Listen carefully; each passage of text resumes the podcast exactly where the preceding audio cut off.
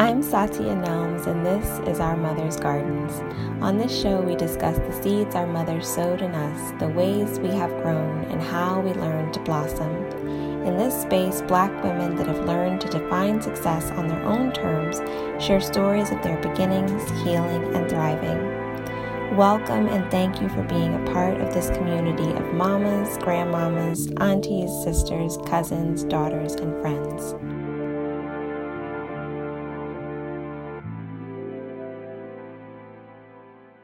Welcome to our Mother's Gardens, Tomi. I'm so happy to have you here. Uh, can you? So happy to be here. Thank you. Um, can you tell me a little bit about yourself? Yeah. Um, so I'm the founder of a website and platform called Mater Mea. Um, it, it, celebrates Black mothers, uh, supports and empowers them through content and community. I'm a journalist by trade. Um, I've always loved telling stories, and in 2012, when everyone was talking about leaning in and can women have it all, I was like, um, where's the black ladies? where, where are the ladies who look like me, who uh, have stories to tell? And I was at the age where you're supposed to find the partner, to have the kids, but you're supposed to have the career. And I just wanted to hear from women who were willing to be real about what it took to have the life um, that I that I wanted for myself, which is to you know have an amazing career um, and also be like a very loving and present mom. Mm-hmm. Uh, and I wanted it to be like not like oh I just woke up in this beautiful brownstone with this mm-hmm. beautiful man and he's well behaved children. I wanted it to be like, you know, sis, like I had a, like a boss who was awful, mm-hmm. and I had to quit that job, and this is how I navigated it, and this is how I got here. But yeah, just more realistic conversations around womanhood um, and work life integration because mm-hmm. I very quickly learned there's no such thing as work life balance. Mm-hmm. Um, so yeah. yes, that is that is a tough thing to achieve.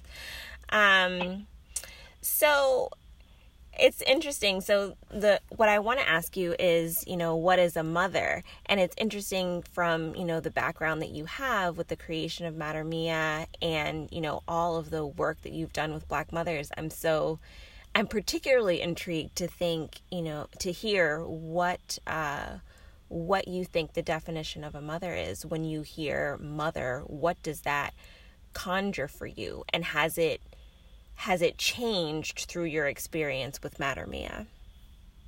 Yeah. Oh gosh, it's, it's such a good question because if you were to have asked me a few days ago what a mother is, I would definitely give you like a very reproductive mm-hmm. answer. Um, a mother is someone who has a child, um, someone who has uh, birthed a child, mm-hmm. um, and I think that that came with um, a lot of baggage for me because uh, while I have this really amazing platform for Black mothers, I am not a mom myself to children yet.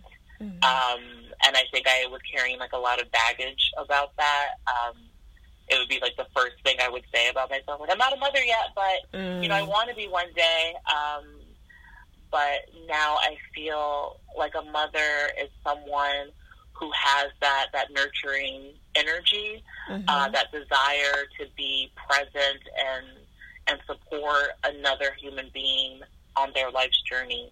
Mm-hmm. Um, and in that regard, I, I am a mother. Mm-hmm. Um, I have, you know, a lot of, of love to give and, and support and, uh, and care for people. Mm-hmm. And it feels very maternal to me. Um, it's not just good Samaritan energy. It's, it's definitely maternal mama mm-hmm. energy. Mm-hmm. So yeah.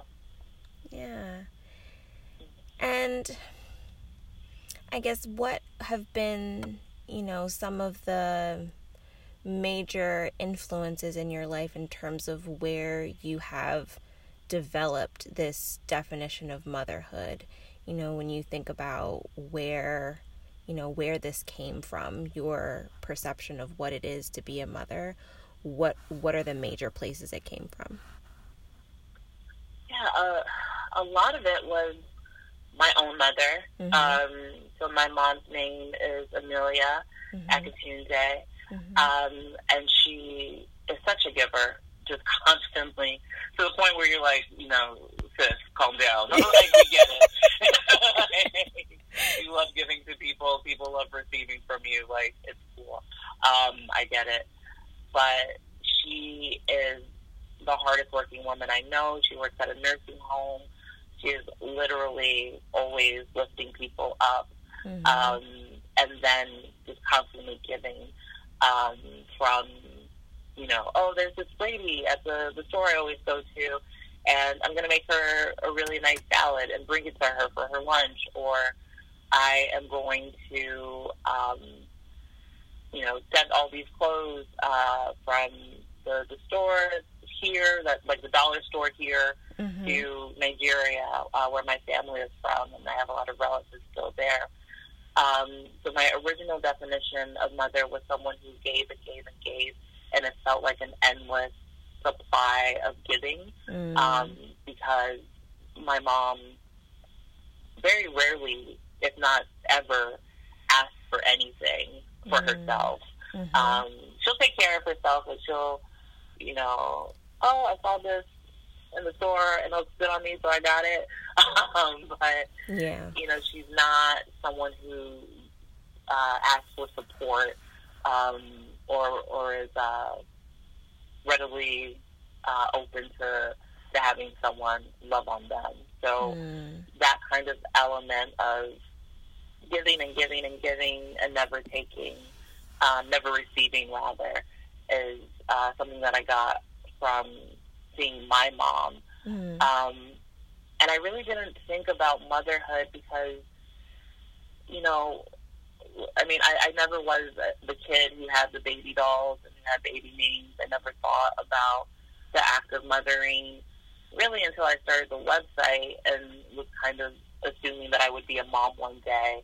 Mm-hmm. And it mm-hmm. would be like the biological thing. I would have a kid of my own one day and I would take care of them. Mm-hmm. Um, and I, I just got to see so many different models of mothering uh, through through Madre Um, women who have birth children, women who have adopted their children, um, from the foster care system to you know their own families. Something happens and they step in, mm-hmm. and they didn't need to birth the child, but they they are their mother. Mm-hmm. Um, yeah, I just I I went from being like very self absorbed in a lot of ways, and just like oh, that's cute that like this woman gave birth to me and like loves me or whatever, and like shows her love by like doing things for me.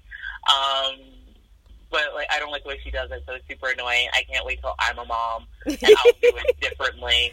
Um, uh, this is really like, and I'm I'm in awe of my mother. Um, mm. I yeah, I, I'm just in awe of her. Um, and her ability to just do and be. And mm. um, yeah, I I think the mix of my my own mom and the the Mater Mea moms um, have been something to see for me. So, I imagine that, like you said, you know, when you're a kid and you're on the receiving end of you know, love and parental guidance and everything else, you you don't realize what goes into being a parent. Um, it just feels like, oh, yeah. this is just what they do. um, right. So when um, when you realized just you know how much you know your mother gave you know in order to be a mother, how did that impact how you felt about being a mother. Was it did it feel as though that was something that was was required of the of of the role of being mother? Did you feel like this is something I'm going to have to take on or how did you orient around that when you realized just what all went into that? Yeah.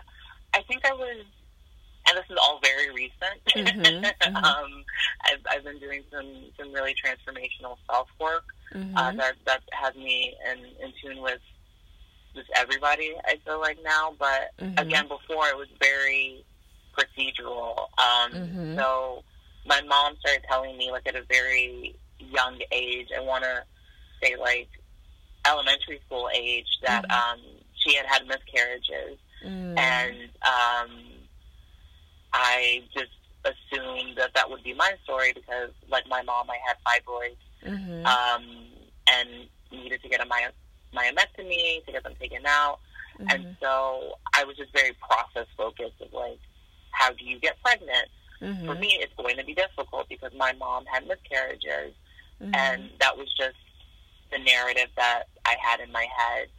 Um, and now, um, I think I'm more appreciative of the choreography mm. uh, because even my mom um, and my father have been together. They have a very, very cute story. Like, needs to needs to do their story. Chimamanda needs to do their story. I, I think they have like a very sweet love story. Mm-hmm. Um, and they were a team. They are a team, mm-hmm. and there's just like so much choreography involved in raising three kids um, on not an amazing budget mm-hmm. um, mm-hmm.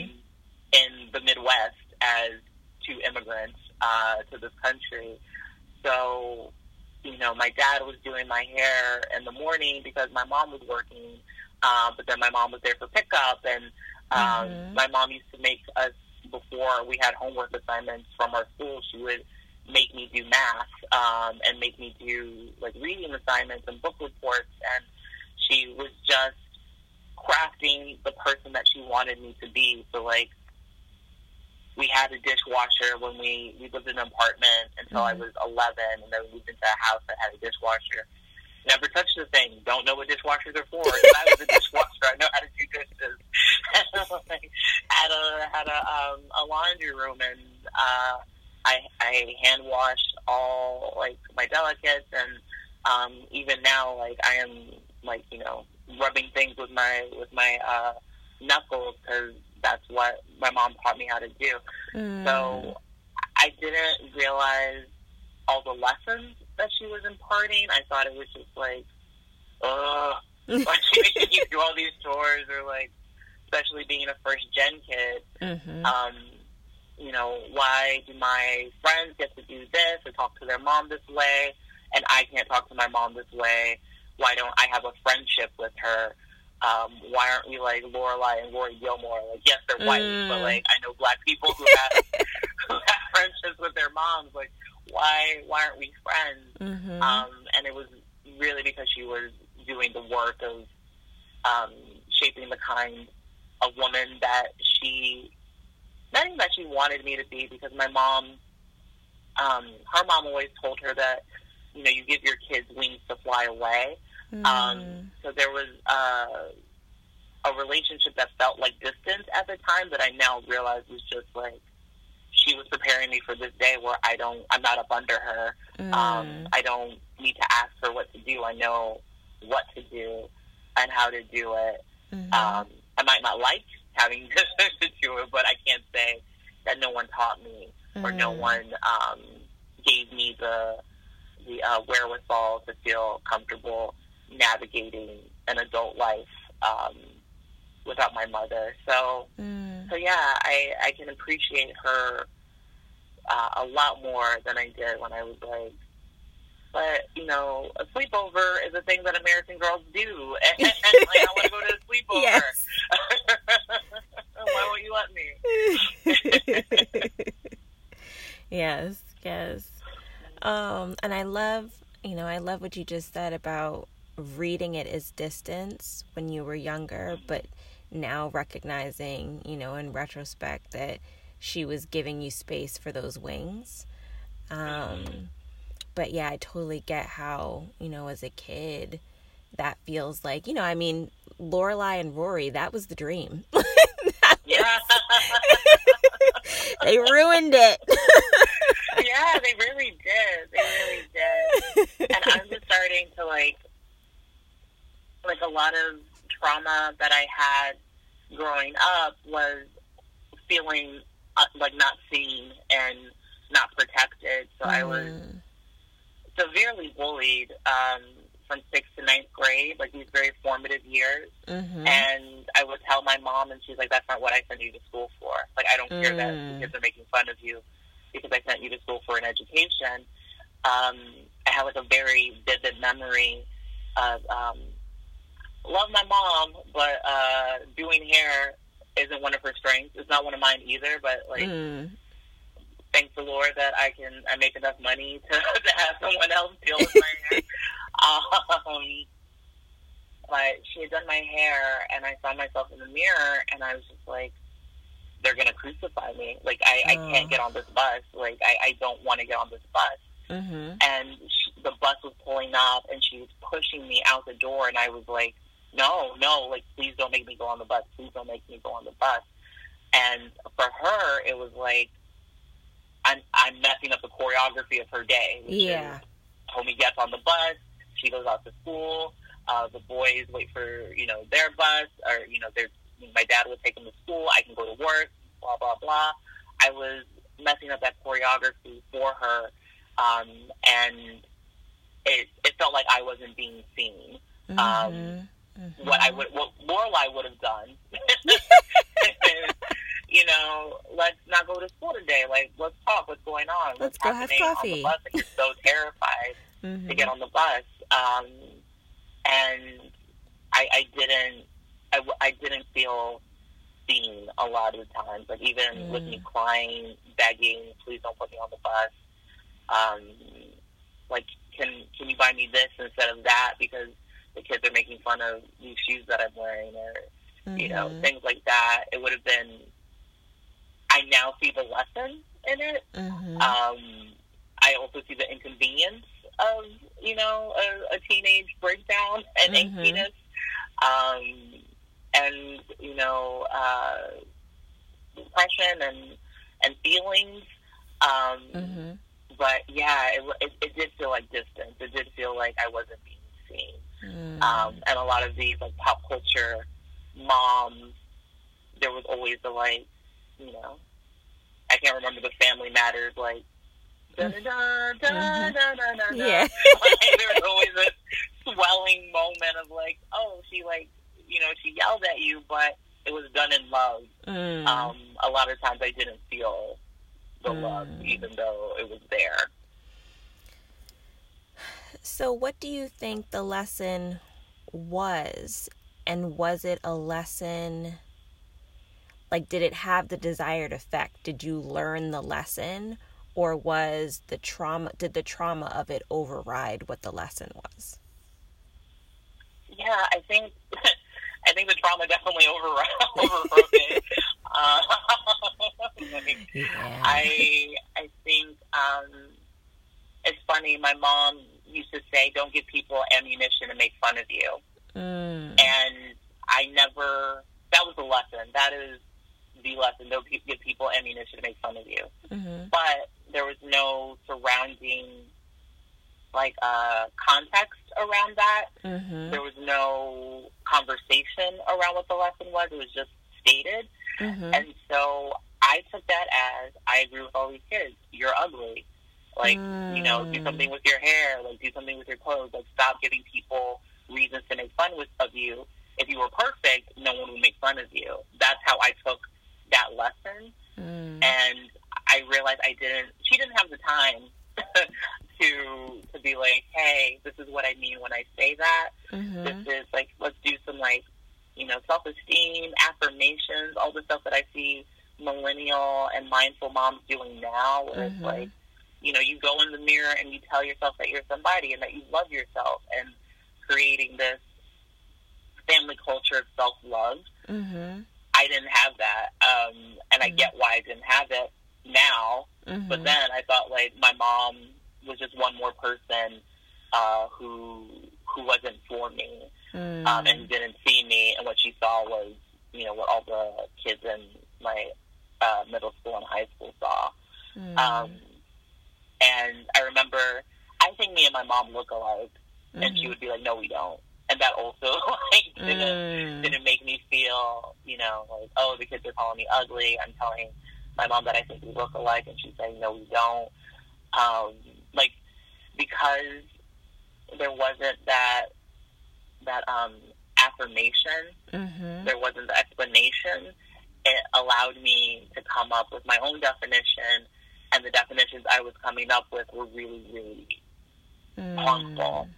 Um, so yeah, I, I think about that a lot too because there was a recent study that said uh, that black teenagers experience five, on average, five instances of um, discrimination, race race-based discrimination, racism. And um, I was talking to these uh, researchers, and they said a way to counter that is to talk to your kids about your own trauma with racism, Mhm. um, and also provide the counter narrative. So, yes, this person said this really awful racist thing. but- Mhm. Your black skin is beautiful. They like they they go in tanning beds and like Mhm. cancer to look like we do, and they pump their lips up to look like ours. And you know, you are beautiful. Like you Mhm. come from greatness. I I had the I had the you know uh, have to be twice as hard or Mhm. uh, twice as good to get half as much narrative, but not the like we lit, you're lit. Uh-huh. but we're so dope.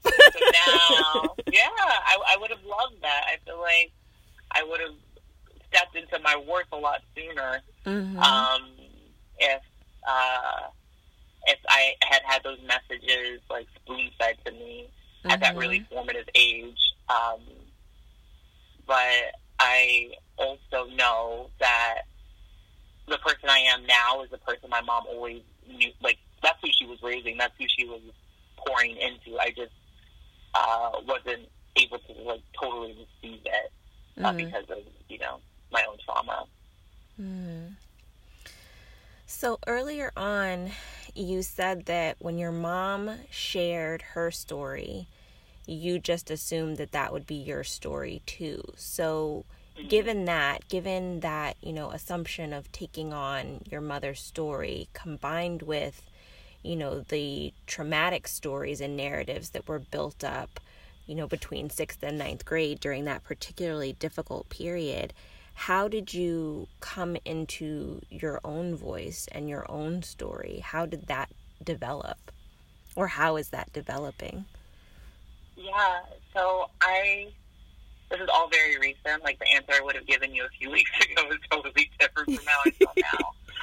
Um, I did this workshop in New York called Momentum Education, Mhm. um, and it's like basically four days of just sitting with who you are and how you're showing up in the world, and asking, "Is that is that the way you want to be?" Mhm. um, through like a series of you know group work, exercises, games, and um, the first go round of it, um, I was like, wow! I realized. So anyone who's familiar with Mater Mea, and even narrower people who knew that it was a one-person enterprise and the person behind it was me, Mhm. knew me as Antonia. Mhm. Um, and Antonia was um, it's, it's part of my name. My, my full name is Antonia Oluwatomi Akitunde. Mhm. Um, but I remember being in elementary school, being like super confident. Um, and in the fourth and fifth grade, my teacher told me, started calling me Antonia, and I was like, "That's not my name." Mhm. Um, and she said, "Well, it's on the attendance sheet. That's what they're going to call you in middle school." So I was like, "Okay, whatever. Um, my name's Tomi. Like, you know, miss me with that Antonia." Mhm. And then the first day of sixth grade, I stood up and I said, "My name is Tomi Akitunde," and everyone laughed at me. Mm. And so Antonia was part of this like cultivation and like concern with what other people thought, with Mhm. being perfect. I felt like if I were perfect, um, no one would bully me.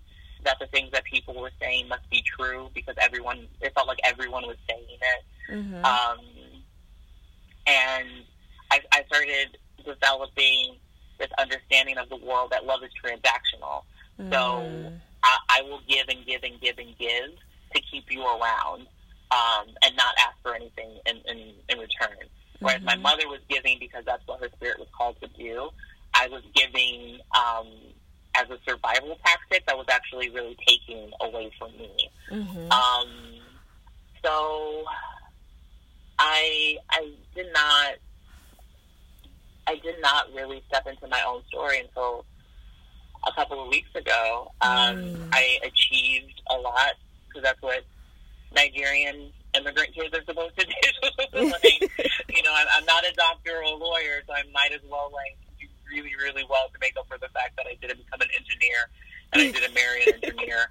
um, so I went to really great grad and undergrad schools. I had um, job, uh, jobs at uh, big name um, media company. I had bylines in the New York Times, and it never felt like my success. Um, it felt like I was living uh, for someone else, specifically my dad, who I'm very, very close to. Mm-hmm. Um, and so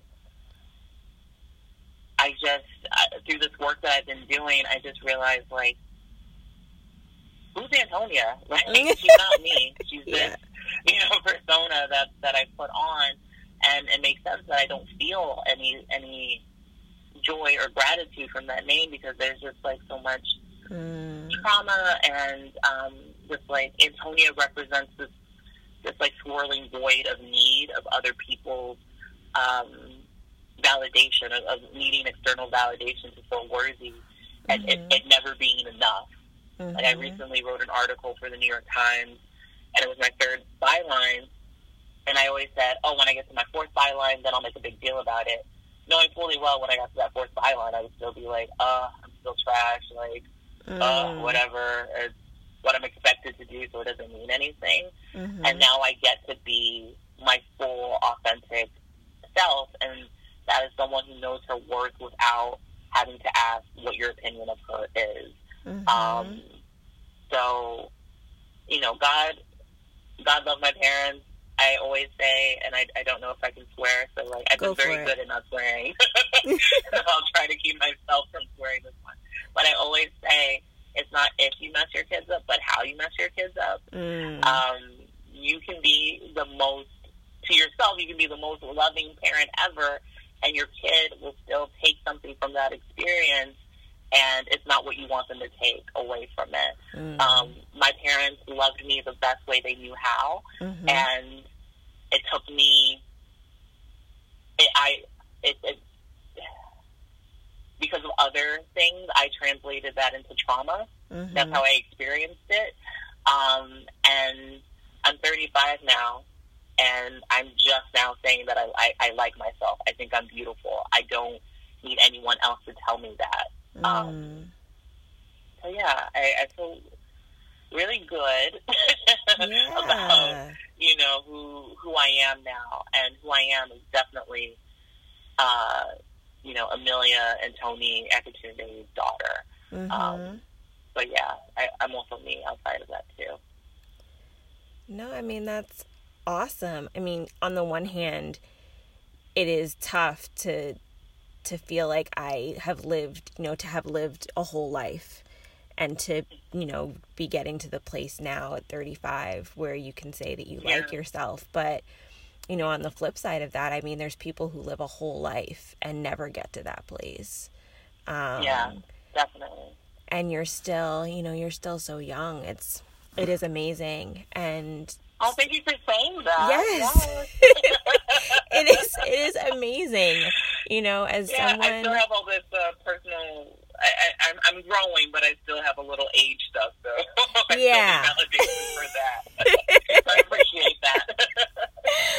uh, as someone who is the same age and is working through some uh, some issues around, you know, that those those same things about loving oneself and liking oneself and you know all of those things. No, we we are young.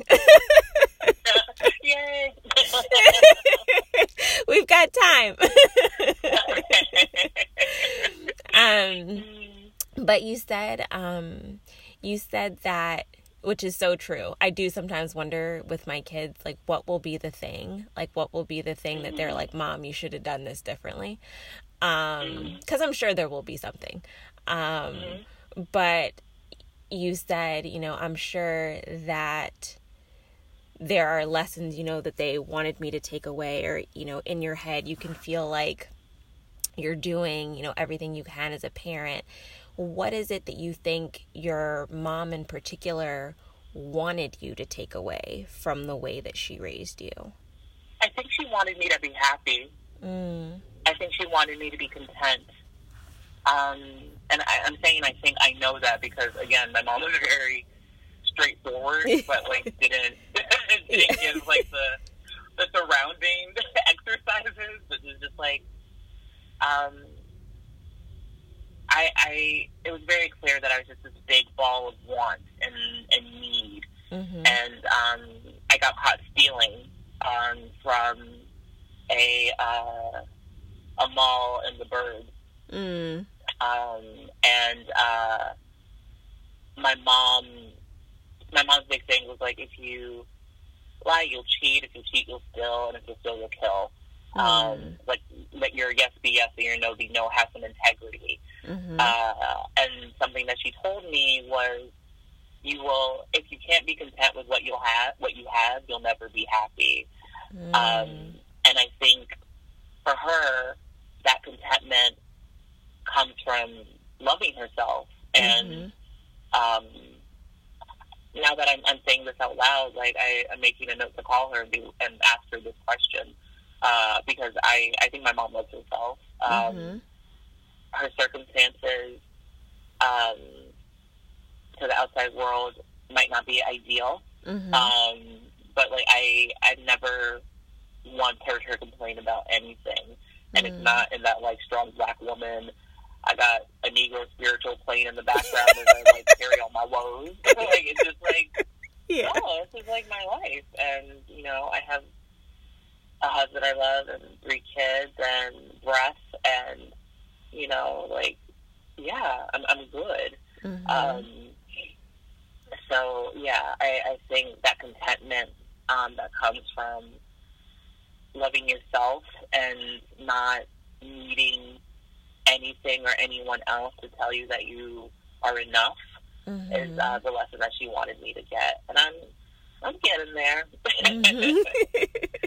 So, when you reflect on the way that your mother raised you and, you know, what you feel you needed from her, what are your biggest takeaways for how you will one day parent your own children? Or what takeaways would you offer someone else you know, who was trying to wade through motherhood and, you know, trying to connect with their child and, you know, do the best job that they could. What is, you know, a lesson that you have learned from observing your mother and being mothered by your mother and witnessing the mothering of other, you know, mothers? What advice would you offer? So this is something that I think I can now realize is informed by the way that I was mothered. I wouldn't have thought that until this question was posed to me. Um, your kids aren't your round two. Mm. Your kids are their own people, their own like they have their own path to walk, and yes. you can't parent them thinking that they're going to make up for um, a lack that you feel like you've experienced in your life. So, for example, with me, I always heard growing up that I wasn't black enough, mm-hmm. which, like, I am a very dark skinned woman. My parents, I told you, are from Nigeria. Like, I don't know how much blacker it gets. but that was just something I always heard growing up that I wasn't black enough, that I wasn't black enough. And um, I am married to a white Jewish man.